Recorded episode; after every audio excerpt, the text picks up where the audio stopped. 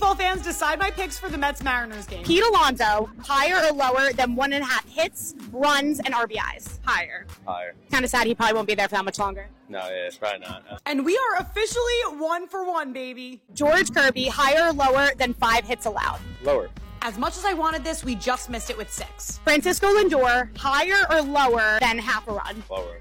Okay. Higher. Surprise, surprise, the girls have the win. Julio Rodriguez, higher or lower than two total bases? Higher. Although Julio is the hottest hitter in baseball, he actually went 0 for 4. I did lose some money, but City Field is a blast. Let me know where you guys want me to go next.